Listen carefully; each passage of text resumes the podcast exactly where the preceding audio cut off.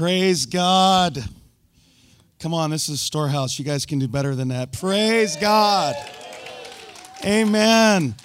So it is an honor to be here. I feel like I've just come home. It's really, it's uh, it's amazing. Many of you know me, many of you may not, but I'm today. Before we get started, I think I'm going to share a little bit of my personal testimony, if you guys don't mind, if that's okay. Um, so I was actually a Baptist pastor. I'm going to let that sink in for a sec. So I was a Baptist pastor and I had a radical encounter with this one they call the Holy Spirit. And as I as I as I as I had this encounter, all of a sudden I realized that I'm supposed to be out even more preaching the gospel. So I literally the Holy Spirit came upon me and get this, my Bible was open to Jeremiah 3 of all places and I just begin to read and hear the, the, the, heart cry of the Lord for his people. And what amazed me was in Jeremiah, and then I read the book of Hosea, and what amazed me was no matter how far off God's people got, the Lord was always standing there going, I'll take you, I'll take you, I'll take you, I love you, I love you, I love you.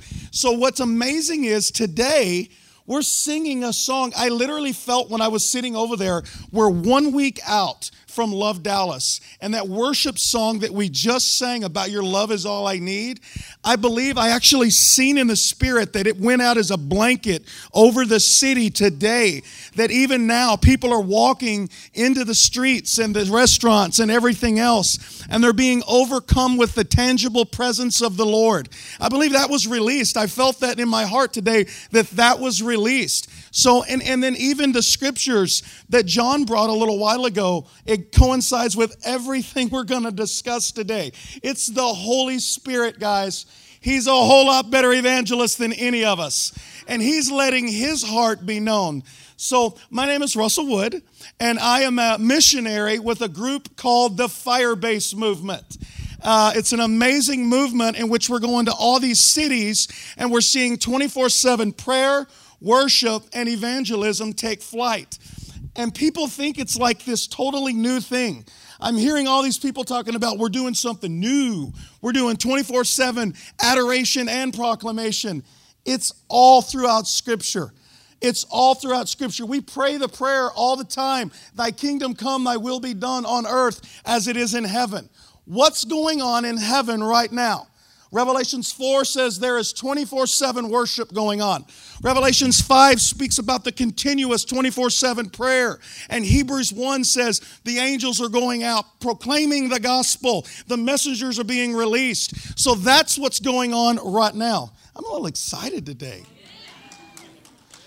Praise God. So, this is my testimony. So, uh, again, I told you I was a Baptist preacher, radical encounter with Holy Spirit stepped out into the prayer movement, got really involved with the prayer movement. I was making all these trips, like three, four, two week trips to KC all the time to go to the International House of Prayer because I just wanted to sit and soak in the presence of the Lord and then get up and walk out of that, literally. What your sign says, access heaven, and then go out and transform the earth. So that's kind of what I wanted to do. And then I met Tracy and I met John and I met several other houses of prayer. So it was like a smorgasbord, man. I would go here one day, I would go here one day because I could reach different areas of the city, but still have a place to sit and soak. And that's when I got to go to Reinhard Bonnke School with this lady. Oh, it was amazing. Can I share a quick funny story from Reinhard Bonnke? So I do this little impression of Reinhard, okay? And it kind of got me in trouble. I mean, a little bit.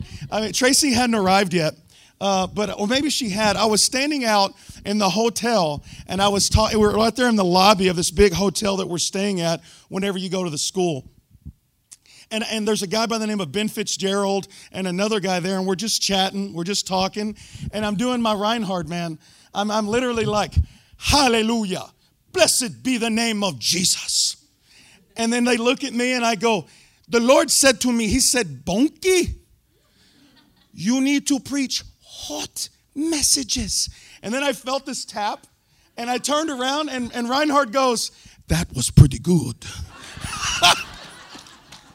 so I was a little blown away about that, you know what I mean? But anyway, so got to go to that school.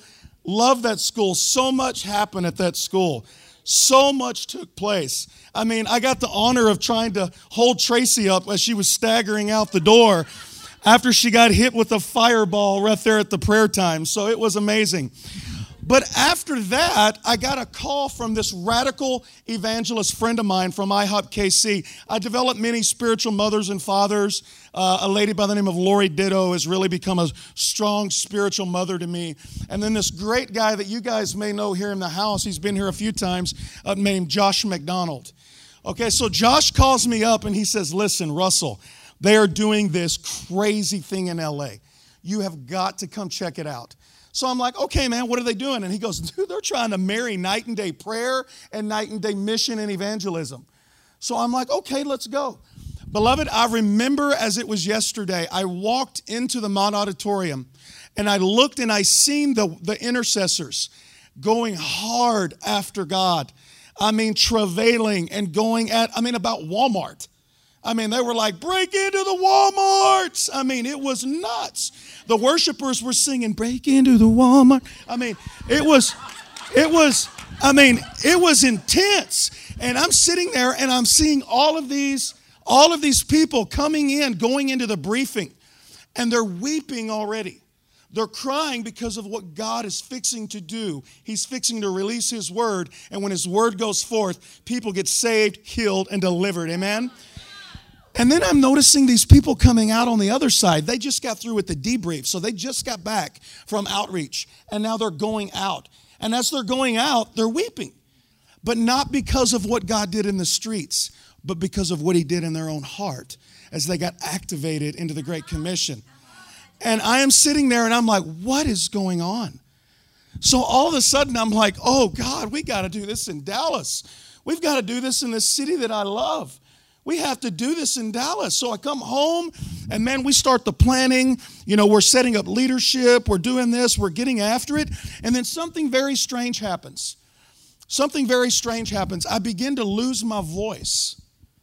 Many of you might even remember when I came and taught at one of the trainings right there at the end. I mean, I come in the storehouse wheezing. You just don't do that, right? Everybody wants to pray for you. So, like, everybody started praying for me, but I kept this wheezing thing going on. I couldn't figure it out. I would literally walk from here to that door over there, and I would be out of breath. I would have to stop because I was. And I hid all of this from everybody the best that I could because I just believe I was going to persevere. And, and the crazy thing about it was I couldn't breathe. So you know who I targeted? People with oxygen machines. Man, I wanted to pray for them. I wanted to see them healed. It was like a smacking the devil right in his eye whenever they got healed. But I went, my wife, it finally got so bad. I mean, I love my wife, guys. I'm going to tell every one of you in this room, guys, I know you think you have the best wife in the world. You're wrong. I do. And she is there for me through thick and thin. And she finally says, Russell, go to a doctor. And I'm like, I don't want to go to a doctor. She said, go to a doctor. So I go to a doctor. How many of you ever had a scan where they put the tube up your nose and look down your throat? They're horrible. And that little spray that they give you, yeah, it doesn't, it doesn't help. It, it doesn't help. I mean, they spray it, tastes horrible, and then they ram a garden hose up your nose. And so I'm laying there, and he, he sticks it up my nose and down to my vocal cords, and he pulls it right out, and he says, We have to do surgery right now. You have a mass that's blocking 72% of your vocal cords, your throat, and it's going to close off. You're breathing through like a straw. And they said, Listen, the surgery is very dangerous because we can't intubate you. So we literally have to go in, cut it out real quick, and then shoot air into your lungs. So I'm like freaking out, right? So I go and I and, and I have okay, let's go. So we have this surgery. I come out of this surgery. About a week's gone by. I've got my voice back. I can breathe. I feel great. I go to this doctor's visit and they tell me they said, Mr. Wood, it's it's it's growing back. So they said, um, we're gonna we're gonna we're gonna see what the results of the biopsy say. So they came back and they said, Mr. Wood, you have cancer. So you're going to have to undergo radiation treatments. They were going to do what's called the gamma knife. Anybody in the medical field in here? They were going to do what's called the gamma knife on my throat, but I didn't qualify. I don't know what the, the, the stipulations are for the gamma knife. So they did, uh, I was going to have to undergo the full 30 days of radiation. And then after that, if it didn't work, then I was going to have to go through chemotherapy. They were going to do radiation first because they said they've seen more success in the particular cancer that I had, um, seen more success with doing the radiation first. So I'm like, wow. I mean, I'm blown away. We set the appointment up. I wish, I don't know if Tracy remembers this, but I disappeared. Like nobody's seen me. Because I wish I could say that I just, for a year, I wish I could say I just stood up and I was like, in the name of Jesus, but that is not what happened. And I'm saying this, I, I, was sitting over there, you know, wrestling whether to even bring this up or not, because I think that there may be some of you that maybe not that specific thing, but are kind of wrestling with the same ordeal in this room today. So I, I, I, I literally sat there and I was like, I was ready to die. I mean, I had shrunk down into a corner and I had like darkness and depression completely overtake me. And I remember I got a phone call from this wild, crazy, crusty missionary friend of mine and he calls me up and he's got this pastor friend of mine on three way. And I guess my wife had reached out to him because I had had all I could stand. I couldn't even stand looking at my wife or looking at my kids because I, I, I was being very greedy. I wasn't necessarily thinking about what they were going to lose as much as that I, how much I was going to miss them. So one night I jump in my truck and I take off and I'm bawling, I'm crying. And I think my wife kind of caught wind of that and she called him. So they call me up and and, uh, and, and, Josh is on the phone, a guy by the name of Josh Massey. He's on the phone and, and he listened. He did the ministry of listening. He let me get it all out. And then he said, Who am I talking to right now? And I was like, Hey, man, that's not funny right now. I mean, I'm, I'm hurting here. And he goes, No, no, no, no, no. It's a, it's a legitimate question. Who am I talking to right now? And I was like, Hey, man, listen, it's not funny. And he goes, No, it's not. And I'm going to ask you one more time who am I talking to right now? And I said, Bro, you're kind of ticking me off here, man. Did you not hear the situation that I was in? and he told me, He said, Oh, I heard. That's why I'm asking you. He said, Because you used to go out and preach sonship more than anybody I've ever met in my life, and right now you're acting like a little orphan. And sometimes you have to be really close to somebody to receive the hard words. Because when he said that, I was like, I will hang up. And then all of a sudden, Pastor Buck Marshall jumped in and he said, Hey, man, do you know what?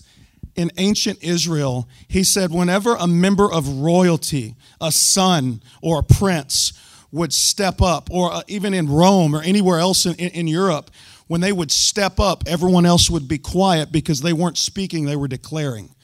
He said, Why don't you just stop praying for a minute and start declaring over your own life? And I'm like, Shut up, man. I don't want to hear this stuff right now. And he goes, No, I'm not playing. I will come over there, Russell. You need to say this right now. I will live and I will not die. And I, I am literally, I, I didn't, I didn't, I wasn't giving it everything. I was kind of like, I'll live and I won't die. And then he said, Say it again. And I was like, I will live and I will not die. Say it again. I will live and I will not die. By the end of it, I'm standing up in my truck screaming. People drive, I think I'm crazy. I'm, I will live and I will not die. And then I spoke. And when I go in there tomorrow, they're going to tell me it looks like nothing was ever there. So the next day comes around. I'm like in beast mode, man. I'm in that. I, I'm, I'm seriously sitting in that waiting room, like just like chomping at a bit, like I'm finna preach the gospel, everybody in here. I'm finna preach the gospel, everybody here. And my wife looks at me and I said, I said, they're gonna say it looks like nothing was ever there. They're gonna say that. That's what they're gonna say, Shad. That's what they're gonna say. And she goes, okay, baby. we get up and we walk in there. There's an oncologist, a radiologist, and a PA. The PA is, is the one, you know, handing them all the stuff. The radiologist is looking in a screen while he sticks that, that, that scanner up there. He sticks it up and he turns around, the oncologist in there, and he goes,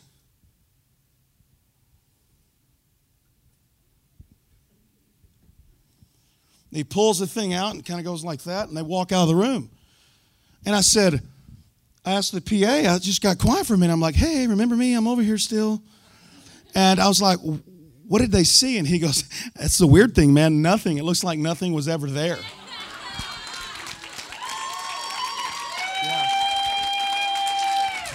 That's right. That's right. So, I mean, after all of this took place, now immediately when I read Acts 4:20 that says uh, literally, you know, they're being threatened with death. And they literally go, "You don't get it, man. We can't help but speak of the things that we've seen and heard." Because we know Jesus saves because he saved us, and we know that he heals because he's healed us. And now it's a fire burning inside of us that we can't hold back. And if we try to hold it back, the rocks will proclaim it. So we get back, we start planning for Love Dallas. We're like, all right, man, it's go time. Let's do this. So we decided to go to New York. And I seen this, I mean, this, the testimonies again were beyond measure. I have I have been in the trenches as an evangelist. I've been preaching the gospel and telling people about the Lord, and I've seen great fruit. But I've never seen ridiculous fruit like this. We walk into, uh, how many of you have been to New York? All right, how many of you have been to Queens? How many of you have been to Corona Queens? Corona Queens, you don't go at 3 a.m. There's like, I mean, unless you have a police escort, because there's literally like, you remember paddy wagons? They still have those. They like drive around, like ready to arrest 10 or 15 people at one time. So we're there at 3 a.m. and we're just out, just like walking, got guitars. We're like, Jesus!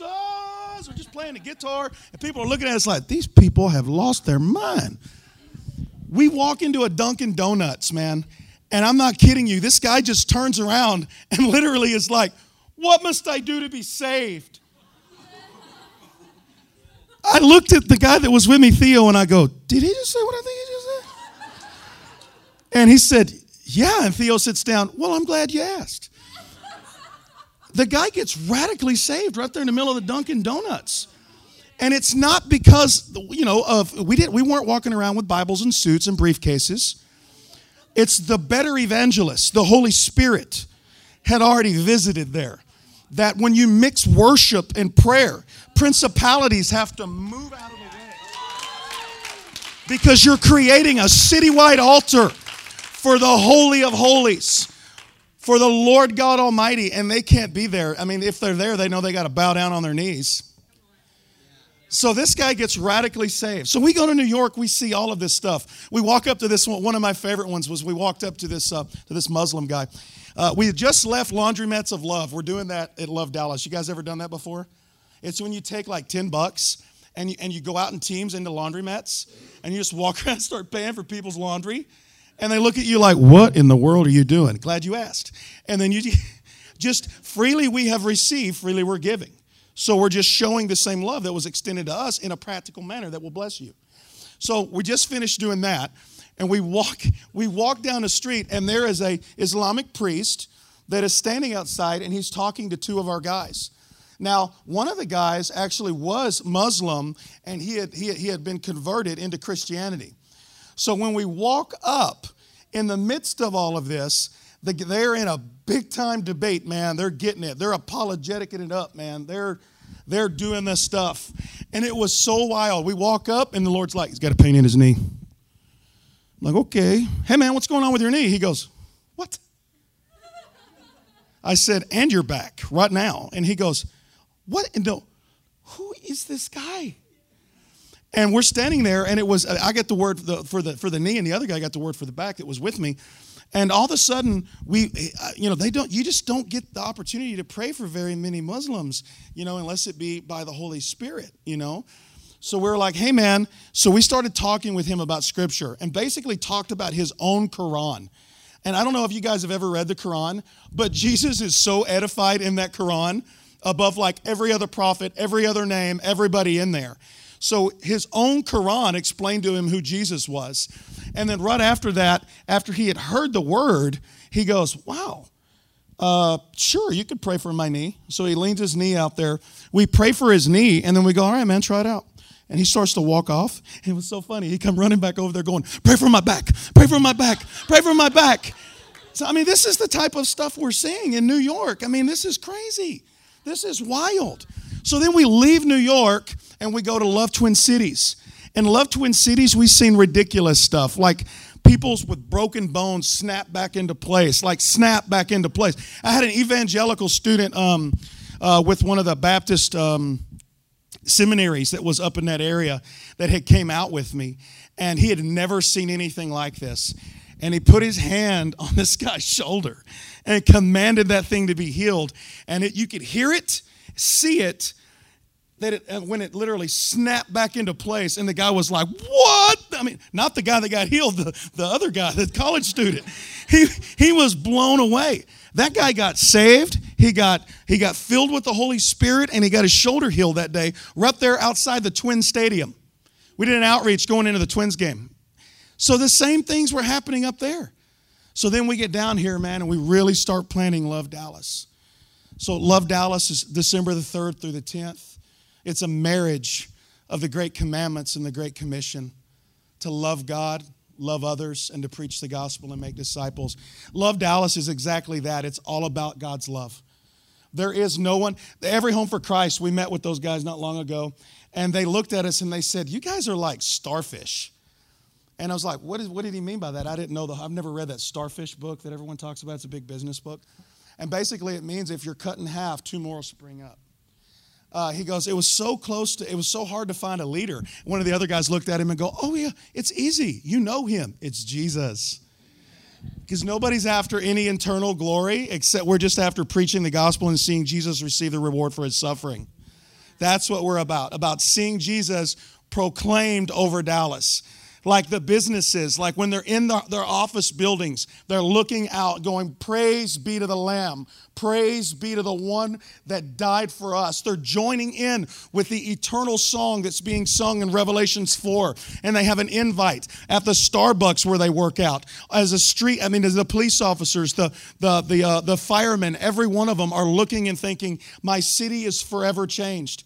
It's forever changing. it's all changed by the power of the gospel, beloved. By the power of the gospel. One of my favorite stories is Reinhard's. When Reinhard does his, uh, his testimony, he talks about he says he says i remember i was just a missionary and he goes i remember the days of the great healing evangelist he said we hired the healing evangelist and he was coming and people from all around began to come from miles and miles people were dragging themselves the paralytics to get there across the ground. And he goes, It's like 30 minutes before the healing crusade starts. I look out and there is a sea of people, and there's no healing evangelist. He said, I went to the hotel, and his exact words were, and he was standing there in a safari suit. He said, I pulled up and said, What are you doing? You're supposed to be preaching the gospel. You're supposed to be healing the sick. The, the, all, the, all the hurt and broken have come.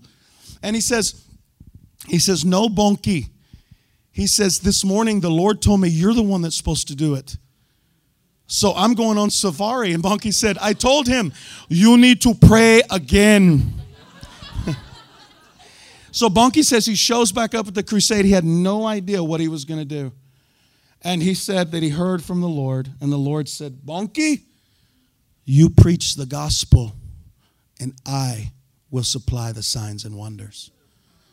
Bonnke went out and he began to preach on the blood of Jesus. And people began to raise wheelchairs and say, I'm healed. People began to raise canes. Blind people began to say, I can see because there is power and there is life in the gospel. Guys, I'm going to tell you a, a, story. We just come back from Love San Francisco. How many of you ever been to San Francisco? Oh my gosh. I, I literally, if that city wasn't so stinking expensive, I would I would literally vacation there every year. That that would be my spot. It's a beautiful, it's cloudy all the time. I like it. You know, every now and then you go to the Sun Belt, which is like this little particular area there, and you get some sunshine. But then when you want to, you just step back into the sh- into the shade. But it's it's like 72 degrees in June and 72 degrees in December. So it's perfect. But um, we went for this thing called Love San Francisco which actually was truly amazing. We got every, I think everyone that Mark, Mark is our media guy, by the way. We call him Media Fire. He's the one that put that video together. Is it Mark amazing, everyone? Yay. He's like, he's like John the Beloved. He's like, I want them to see who they're clapping at, that I am the favorite. And then, of course, Lindsay and Josh got to go with us. Uh, got to go with us to San Francisco. And uh, we'll never be the same, right, bro? Never be the same. I, I, it was crazy as I had, I had been going out there two or three weeks in advance. We haven't even got the scripture. This is still the opening up. I'm an evangelist, and they gave me the mic. Uh, so literally, we have so we, we, we I've been going out like weeks in advance to go and mobilize the church, to literally go before the church like I am right now and do a mobilization and mobilize people into being a part, to joining up and signing up. And, uh, and so I go and I'm at the Golden Gate Bridge. And I'm on the phone, guys. I'm in a great mood. I'm like on the phone with my bride because I don't like to ever miss anything like that with her. So I'm on, I'm on, on FaceTime and I'm showing her I'm teasing her. I'm going, there's Alcatraz. and I'm showing her the Golden Gate Bridge and everything else. And she's like, oh, it's so beautiful. And I'm in such a good mood. And I, I, I take my phone and I get off of it. And I'm standing there next to the edge. There's like a wire right there in front of it. And I'm not kidding you. I had the strangest urge to throw myself off that thing. And I was like, yeah, that's not Jesus. And the weird thing was, about an hour and a half later, we get back to the fire base and there's some more guys. There's one guy, he's like a hardcore intercessor. Like, he's like a Lou. I mean, he is like really hardcore. And he's like going crazy in the prayer room. And he grabs me and he pulls me aside and he says, Russell, I did the Golden Gate outreach. And the strangest thing was when I was there, I wanted to throw myself off the bridge. And then another guy named Colin Akers come up, and he actually even heard the word. He said, I felt like I was supposed to throw myself off, and I even heard the word jump. So he, he audibly heard it. And we're like, this is nuts. So we started investigating, and there's been over 1,600 suicides. 1,600 suicides from that bridge. I was like, oh my goodness. And every time they've tried to put in the suicide nets, that it's been declined. But yet people still continue to jump. People will be just walking down that thing and just grab it, hurdle it, and go over the side. Just because there's a strong spirit or principality of suicide and death there. So listen to this crazy tribe, Tracy, that I run with. So I go back and I and we tell them that. And the next thing you know, that bridge, John, is lined with intercessors, man, throwing oil, saying, in the name of Jesus, man. They they've got they've got stakes, man. They're oiling stakes and staking them in the ground and all of this stuff that took place. I'm like, come on, man. But this this this this goes to show me this thing really works. That night, I led the 9 p.m. to 3 a.m. outreach into the Tenderloin. You guys that have been to San Francisco, into the Tenderloin, man, you can't go more than 20 feet without seeing 30 people in a drug induced stupor. Heroin, meth, crack, the whole thing. Man, we go out, and it was literally like a blanket of God's love just landed on that thing. Everybody we came into contact with. People were getting prayed for, they were removing casts.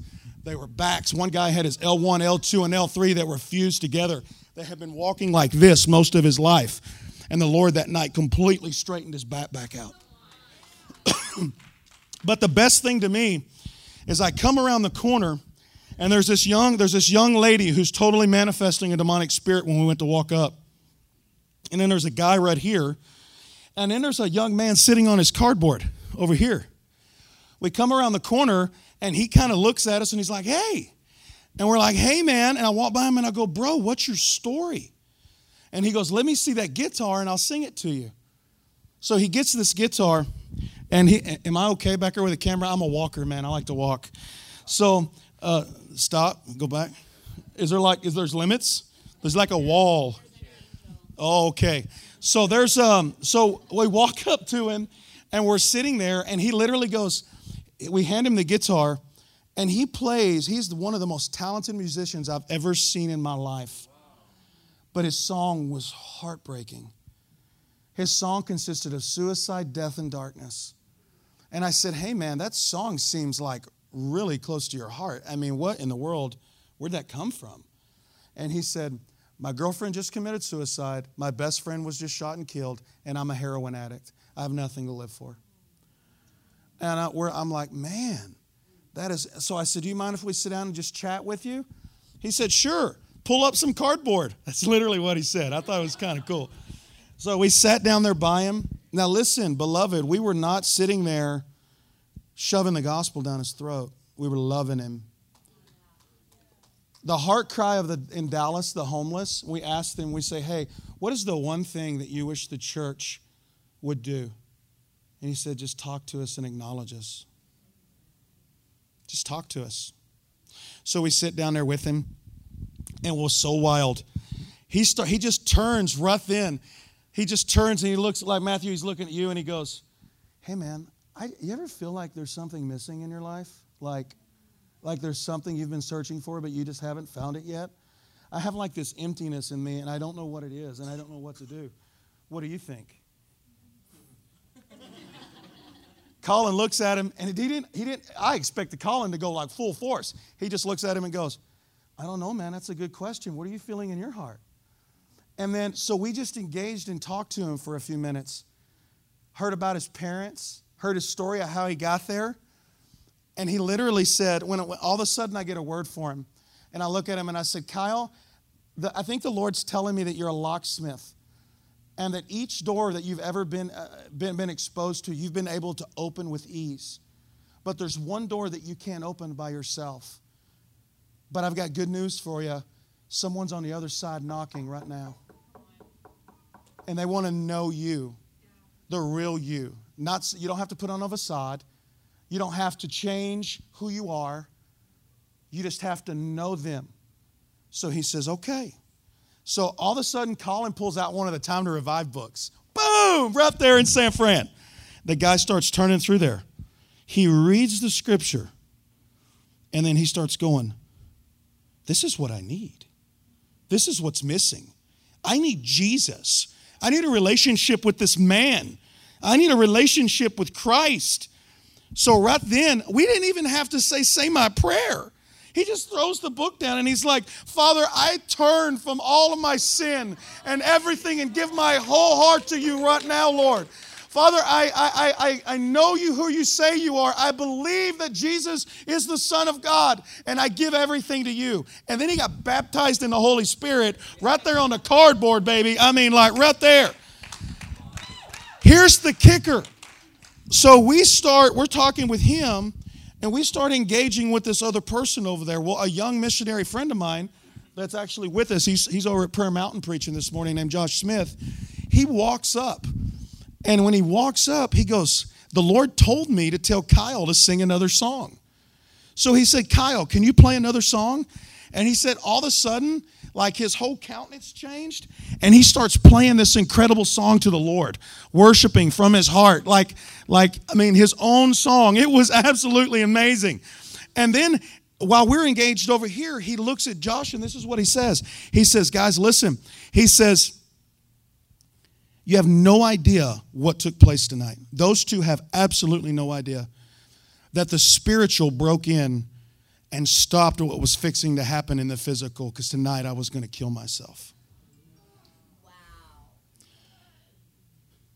So that night, where darkness tried to overshadow and death tried to snuff out, the fire of God broke in and new life sprung up because of prayer, because of worship, and because of walking out that stuff and preaching the gospel. So turn with me to Exodus 3. Do I have a time limit? I need to be done by four, right? Four o'clock. I have read so many stories in scriptures, guys, that that, that I had never seen this until, until the Holy Spirit like illuminated this whole 24-7 paradigm to me on a whole nother level. I had never seen it, and now I'm seeing it all through Scripture. Exodus chapter 3. Oh, I love this. It's so cool. I get to love people for a living. Now, Moses was keeping the flock of his father in law, Jethro, the priest of Midian. And he led his flock to the west side of the wilderness and came to Horeb, the mountain of God. And the angel of the Lord appeared unto him in a flame of fire out of the midst of the bush. He looked, and behold, the bush was burning, yet it was not consumed. And Moses said, Pay special attention to this. I will turn aside to see this great sight, while the bush is not burned. Then the Lord saw that he had turned aside, and God called to him and said, Moses, Moses, here I am. I think when I read this now, I see like a, a living movie screen of the church right now. I believe with all of my heart when I read this that God is calling his church to a more intimate relationship in the secret place. Not just a simple prayer before bedtime, not just a simple prayer before you eat, but in the secret place, in the Holy of Holies. Guys, that's the good news. The veil's torn, we can enter in and literally be there with him and sup with him and fellowship with him. It's not a monologue. He's not far away. It's a dialogue. He wants it up close and personal. And we get to do that. But notice that Moses had a choice. Moses had a choice to turn aside and to go into the secret place, just like every one of us in this room do. Every one of us in here do. We have a choice. But let me tell you the three things that take place when you're in the secret place. The first thing is is a level of humility that you have never known comes upon you because you're you're uh, fully aware of your identity in Christ. The cool thing about John 13, I, I don't guys, I love the whole Bible. My kids say I say this about everything. Like you always say that's your favorite scripture. But I, I literally could read John 12 through 17 every day. I mean, to me, it's like, wow. I mean, I could read that and then Matthew 5 through 7 over and over and over and over and over. And then, of course, Revelation, because that's just a hobby of mine. But I absolutely love what he says in 13. And I've never caught it until just now or just, just a while back. You realize that Jesus, right before he washed the feet of the disciples, something took place in his own, in his own heart, within. He, it literally says, because Jesus knew where he came from, he knew who he was, and he knew where he was going, that he could set aside his own robes and enter in as a servant and get low. It's because of his identity as a son and as royalty that he could go low. That's what happens when you enter the secret place. There's a new level of humility that's opened up to us because there's a new level of understanding of who we are in Christ. The second thing that begins to take place is you start to see things differently because there's a baptism of anguish that comes over people. You know, the, the, um, the scripture tells us that the blood of Jesus speaks a better word than the blood of Abel because the blood of Jesus cries out for mercy and the blood of Abel cries out for justice. So when you bathe in the secret place, when you stay there in your alone time with the Lord, you see people totally different. You see people through the heart of God. You see through people through the bloodstained lenses you see people like you've never seen them before, and the Lord actually gives you that anguish and He gives you that heart. And the third thing that happens is after you know you can go low, and after you know who you are, and you see people for who they are and with the way God sees them, then you can stand up with such a boldness in you that you'll charge hell with a water gun. Not even playing because of their time in the secret place. Now, notice the very beginning of chapter 4. It says, Then Moses answered, But behold, they will not believe me nor listen to my voice, for the Lord said, The Lord did not appear to you. The, the Lord said to them, What is that in your hand? Please pay special attention to that. What is in your hand? He said, A staff, and he said, Throw it on the ground. So he threw it on the ground and it became a serpent, and Moses ran from it. But the Lord said to Moses, Put out your hand and catch it by the tail. So he put out his hand and caught it, and it became a staff in his hand that they might believe that the Lord, the God of their fathers, the God of Abraham, the God of Isaac, the God of Jacob, had appeared to you. Again, the Lord said to them, Put your hand inside your cloak. And he put his hand inside his cloak, and when he took it out, behold, his hand was leprous like snow. Then God said, Put your hand back inside your cloak. So he put it back in his cloak, and when he took it out, behold, it was restored like the rest of his flesh. Beloved, I want to submit to you today that because of his time in the secret place, because of his time in secret, the Lord rewarded with signs and wonders openly and publicly. Turn to John 6 real quick. How many of you love scripture? You're gonna, we're going to go through quite a bit of it in a short amount of time. John chapter 6. Very familiar passage of scripture, especially in this house. I know but sometimes we just need to reiterate just a little bit. I don't know about you, but anything's repeated to me sometimes. And when you pray, you must not be like the hypocrites, for they love to stand and pray in the synagogues and the street corners, that they may be seen by others. Truly I say to you, they have received their reward. But when you pray, go into your room and shut the door and pray to your Father who is in secret, and your Father who sees in secret will reward openly. It's that time in the secret place that causes a birthing to where the Lord can say, Now I can send you out. And when you go out and you preach the word, all hell will tremble because the power of God will come not just through the preaching of the gospel, but with signs and wonders which will accompany it. Remember when I said to look at that spot that said, What's in your hand? Check this out. Turn to Matthew 10, chapter 7, or verse 7. We just heard that a few minutes ago, didn't we? And proclaim as you go, saying, The kingdom of heaven is at hand. Heal the sick, raise the dead, cleanse the lepers, cast out demons. You receive without paying, give without paying. If you look it up in Luke, Luke 10, it actually says the kingdom of heaven is drawing near. If you translate it from the original Greek out of the Septuagint, it literally means the kingdom of heaven is right there. You can grab it, it's right in front of you. So it was, I don't think of any, I, I, believe that it's there for a specific reason that the Lord specifically asked him, What's in your hand right now? He said, Oh, it's a staff. Guys, I want to ask everybody that's in this room right now, everybody that's here at Storehouse, what is in your hand? What is in your hand right now? I remember one of the cool things about growing up as a Baptist boy is I remember, let me tell you something, guys. I think in a lot of ways, the Baptist denomination prays harder for the lost than, than, than, than the charismatic people. That is one thing I remember. Oh, man, goodness. Whew. I remember walking in and seeing 50, 60 men and women laying on the ground with puddles of tears.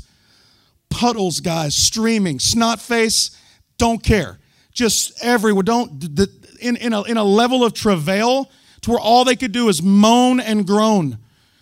Why? Because they thought of their lost mom who doesn't know Jesus. They were thinking of their lost brother who doesn't know Jesus. They were thinking of their coworkers who don't know Jesus. How many of you in this room right now can tell me you can raise your hand and say that you have a family member that doesn't know Jesus?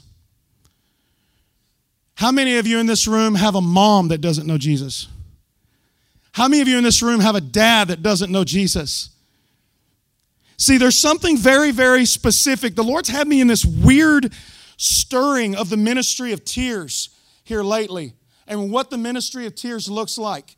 One of our, one of our interns with, with, with, our, with our ministry said, Russell, can you describe the kingdom of God in two words? And I said, Jesus wept. There's something very powerful that takes place when we shed tears.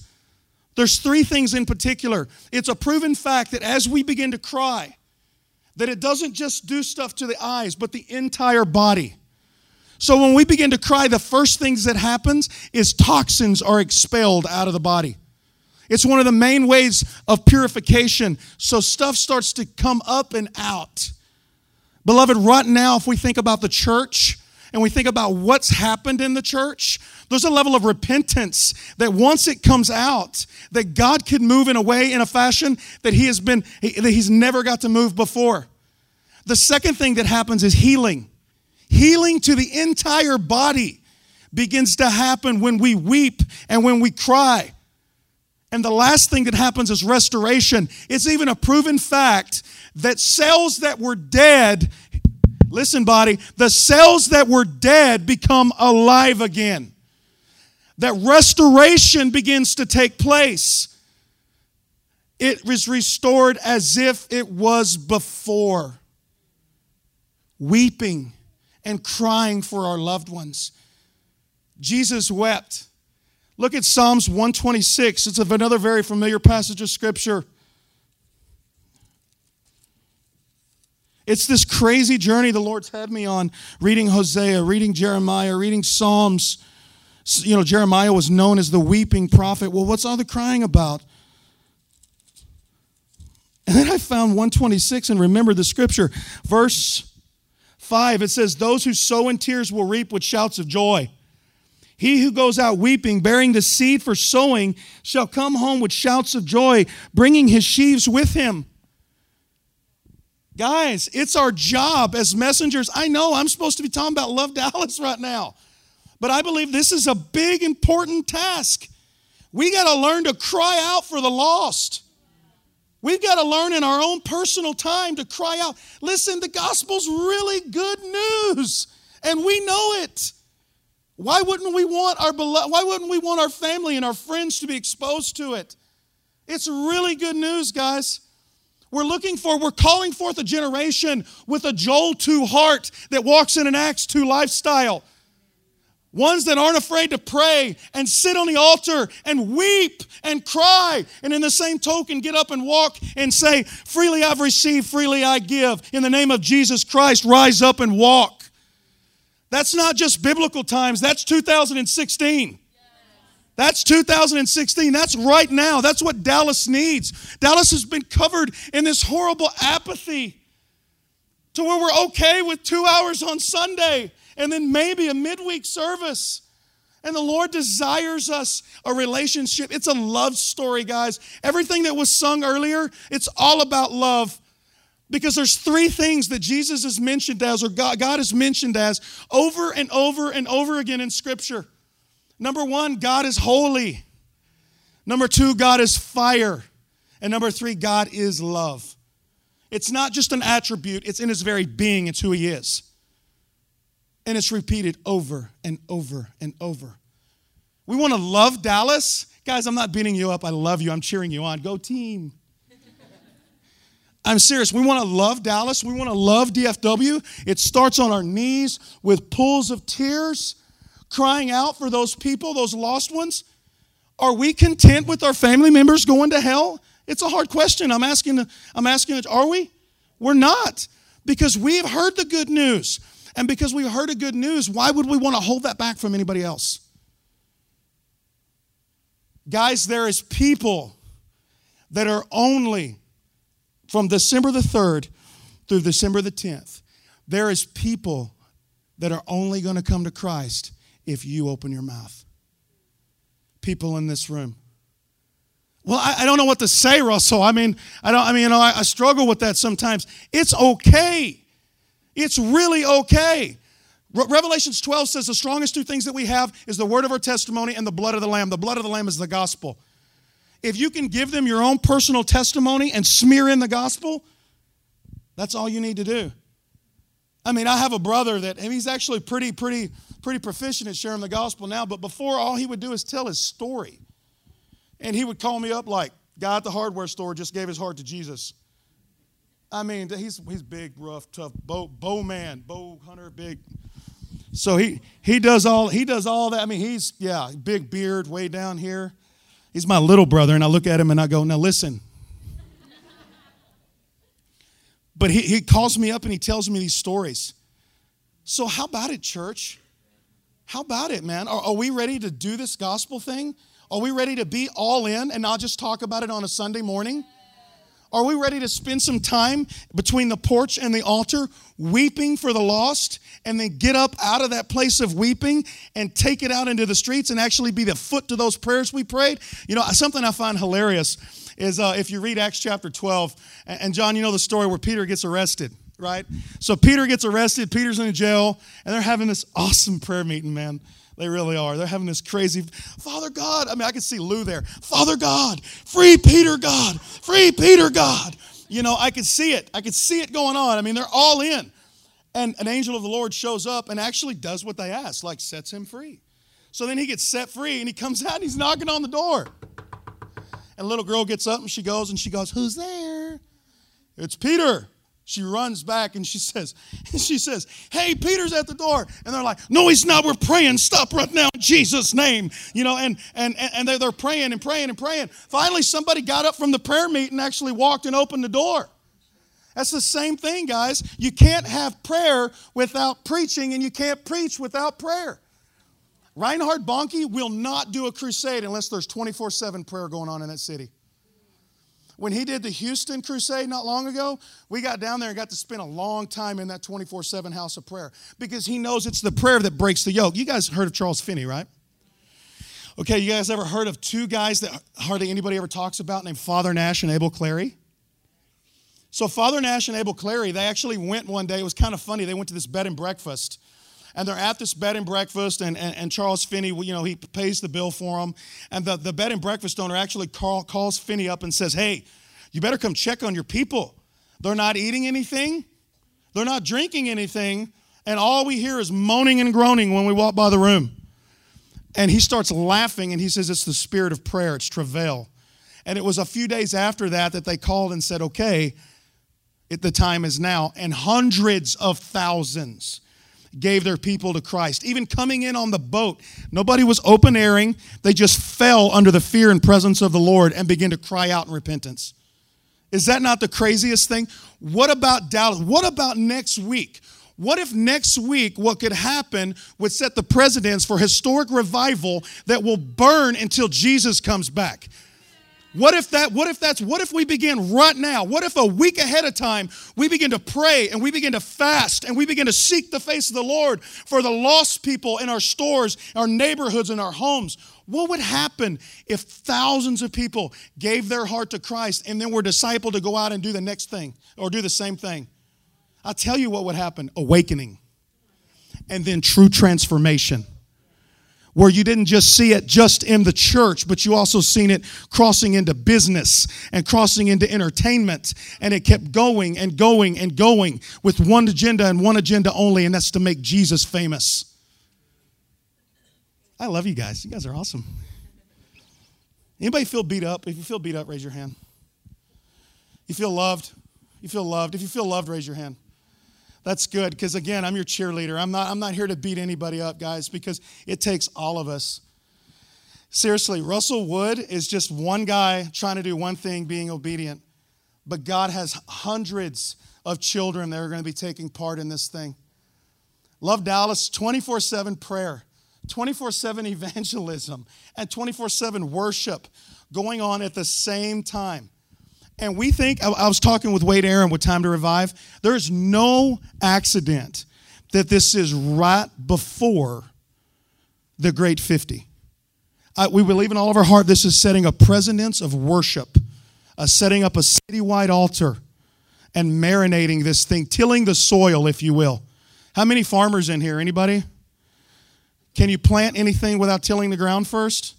Not really. Seeds won't take root, right? Right. So that's that's kind of where our heart is. But I want to journey back real quick to this ministry of tears thing. Oh, oh, okay. I want to I want to close. oh, so Father, I'm so thankful. I am so thankful, Father, that you are amazing and that you love to preach about your kingdom. Lord, I ask that in this room right now, that a full blown baptism of anguish will take place. And freely I've received, freely I give, God. In this room, a fresh, a fresh baptism of your Holy Spirit, a fresh baptism of anguish where people will see and feel and know the Father's heart for the lost and the hurting and the broken, God that this goes way past Love Dallas and becomes a lifestyle of walking in first love intimacy and mission. So, Father, I pray that you bless everyone here, bless this house, and thank you for the awesome fun we're going to have next week. In Jesus' name, amen.